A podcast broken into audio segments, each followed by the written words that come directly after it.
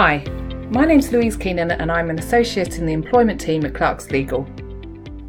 There's been a lot of publicity recently about the Supreme Court case of Harpur Trust versus Brazel and its impact on calculating holiday entitlement and pay for workers.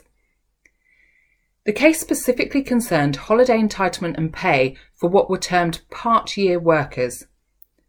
These are workers who are on a permanent contract, who work irregular hours, and who do not work every week of the year.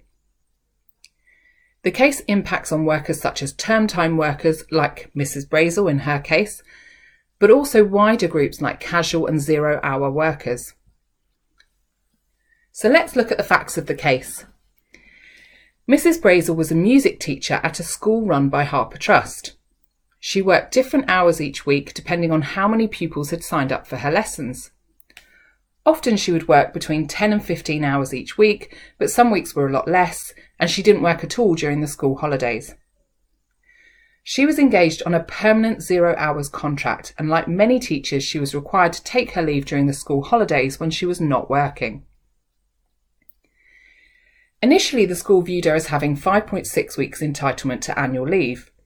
They divided this into three tranches of 1.87 weeks and required her to take the first tranche in the winter school holidays, the second in the spring school holidays, and the third in the summer school holidays. Her pay was calculated on the basis of average remuneration over the preceding 12 weeks. So in each of the school holidays, she was paid for 1.87 weeks based on this average pay calculation. And this was, the Supreme Court held, the correct approach.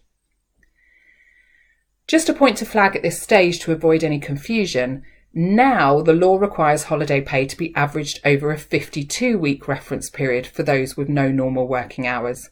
But at the time Mrs. Brazel was working, the law only required a reference period of 12 weeks. So when Harpur Trust used the 12 week average method I've just mentioned, that was legally acceptable at that time. For some reason, in September 2011, the Harpur Trust changed the way it calculated Mrs. Brazel's holiday pay. It still divided her leave into three equal tranches, but it calculated her pay following a method recommended by ACAS at the time.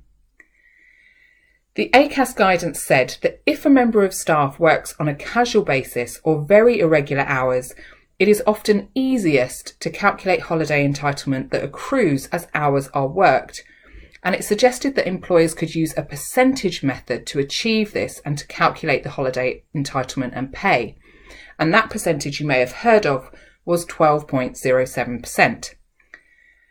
I won't get into how this 12.07% is calculated, but in this case, it meant that Harpur Trust averaged Mrs. Brazel's hours out across the term, calculated what 12.07% of this was, and then paid her hourly rate based on the percentage figure.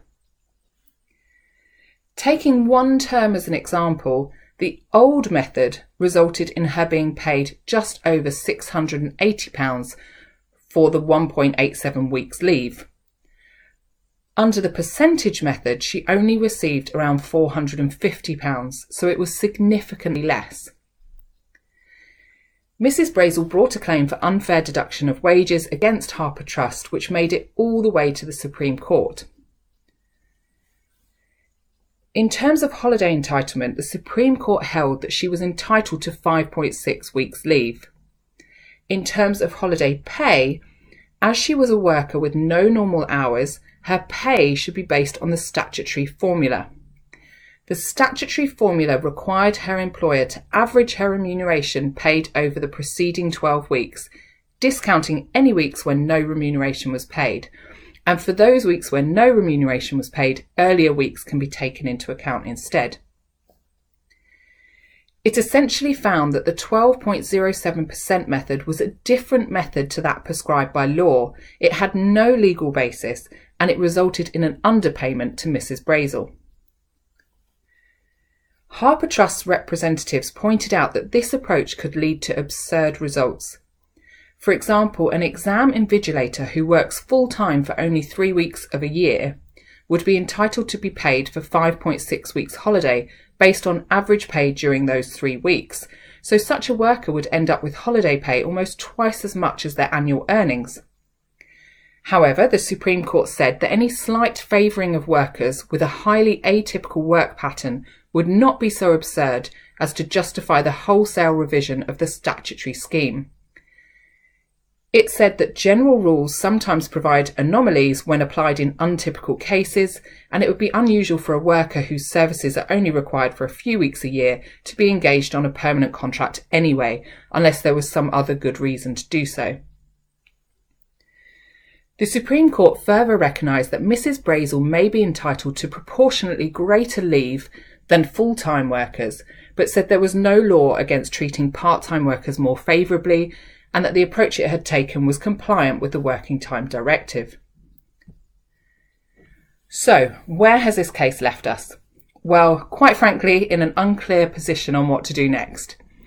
What is clear is that all workers are entitled to be paid for 5.6 weeks of leave, and that if they have no normal hours, employers are expected to calculate a week's pay in line with the statutory formula. Now, this means taking their average remuneration over the preceding 52 week period, discounting any weeks where no remuneration was payable, and substituting in some of the earlier weeks in place of those. However, the issue is that it's impossible to tell what 5.6 weeks looks like in terms of hours or days for most genuinely casual and zero hour workers in advance. At the start of the year, you simply do not know what they're going to work. If the worker requests a day off, for example, how do you know how much of their 5.6 week entitlement is used up and how much to pay them for that day? It's extremely complicated, and at this stage at least, there doesn't seem to be any clear answer to suit all. Subject to any contractual obligations on the employer, it seems one potential option would be to break holiday into tranches and dictate that workers take these tranches of leave during times when no work is required, like in Mrs. Brazel's case. Alternatively, employers could allow their workers to request leave when they would like it, but require them to take it in full weeks at a time, perhaps agreeing for them to have unpaid leave or simply not to be on the rota for any ad hoc days they want off to try and minimise the impact of this. Neither of these options are likely to be particularly attractive to workers, and they may not even work commercially. Some organisations are suggesting that it may be possible to calculate leave based on hours worked over the preceding 52 weeks, excluding any weeks not worked, but there's no guarantee that this would meet the legal requirements. It would also require complex calculations every time leave is taken, and the Supreme Court in the Brazel case was actually quite critical of methods which may result in overly complex calculations for the employer. And it also made the point that the law on calculating pay and entitlement were different, and this approach would arguably be treating them very similarly. It also remains to be seen if any organisation develops software that could help businesses with such complex calculations, but even then, businesses will need to consider if it's the best option commercially for them given the costs and risks involved. It is an option for organisations to restructure contractual agreements, for example, as the Supreme Court noted, it may be that if you have a situation similar to the exam invigilator example, you may want to engage them on a temporary contract and not a permanent one. But this is not without legal risk and it may not work commercially in any event. One thing is for sure, organisations are going to need to review their working practices to see whether the Supreme Court judgment could impact them and seek advice on whether they need to alter their holiday arrangements. This brings us to the end of this podcast. Please do contact our employment team at Clarks Legal if you need any advice on calculating annual leave and the impact of this case on your working arrangements.